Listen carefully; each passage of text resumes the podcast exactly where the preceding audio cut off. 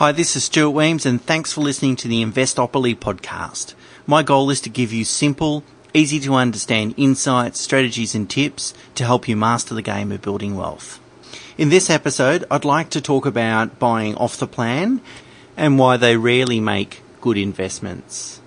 I believe there are three fundamental flaws with off the plan properties as investments.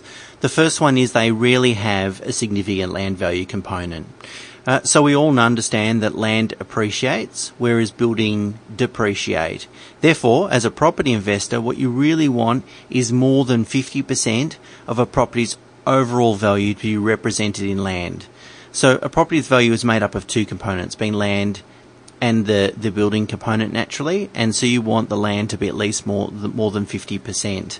However, with the off the plan apartments, typically the land component is 5% or less. So that means 95% of the amount that you paid is for the building and that's depreciating over time, whereas 5% is land value and that's um, appreciating, but it can't appreciate enough to offset the depreciation. So therefore the price of your property or investment either drops or at best uh, stays the same. The second problem is that the goal of investing is to try and to achieve the highest return for lowest risk. Really, we don't want to gamble, we want to bet on sure things.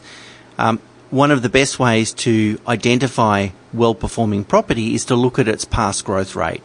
And the reason why that's important is because typically a property's growth rate has been driven by things that are, are static and factual. So, you know, land size and land supply in the area and the amenities close to the area, like schools and shops and hospitals and those sorts of things, are factual. They're a question of fact. They're not my opinion. You can you can see them, um, and also they're static, so they they don't change very often.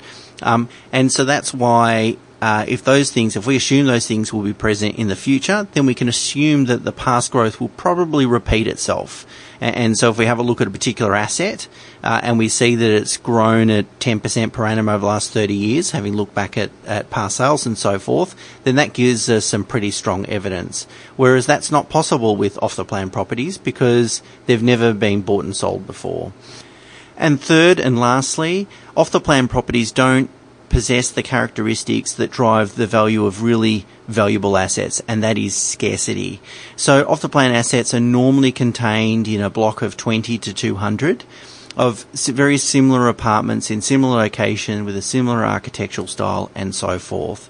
In that environment, it's the seller that drops their price the first is the one that gets the sale.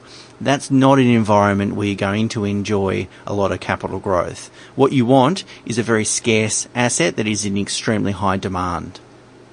So in summary, these three factors are low land value component, no proven performance, it hasn't been bought and sold before, and it lacks scarcity. Of course, property developers and marketers uh, espouse some benefits of investing in off the plan property, and typically these come in the form of stamp duty savings. So it's true that you'll pay less stamp duty if you buy something that's off the plan that's not yet constructed. Uh, it's a one off saving, but really what you want is strong compounding growth. That'll be worth a lot more to you in 10 or 20 years than a, a, stamp, a stamp duty saving will be. Uh, depreciation, yeah, depreciation is good because it reduces your tax, but depreciation is a measure of a reduction in value. So look, you can donate all your money to charity. It might feel good and it'll be a good tax deduction, but it certainly doesn't make you any wealthier.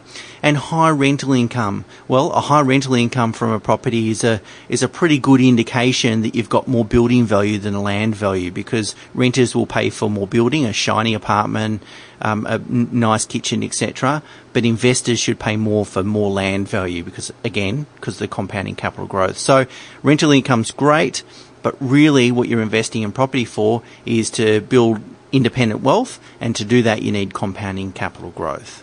Now that doesn't mean all apartments aren't worth investing in. Of course, there's some investment grade apartments. Now, of course, these typically have more than 50% of their value is represented in land. Uh, secondly, they have strong scarcity. So typically they're built before 1960s or 1970s and their building value is, is very much depreciated.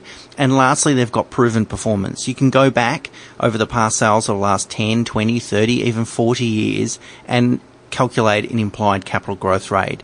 And again, there's no guarantees, but it really gives you strong evidence as to the future value of a property investment. I hope that's been helpful. Check out the show notes if you want a link to further information. Bye for now.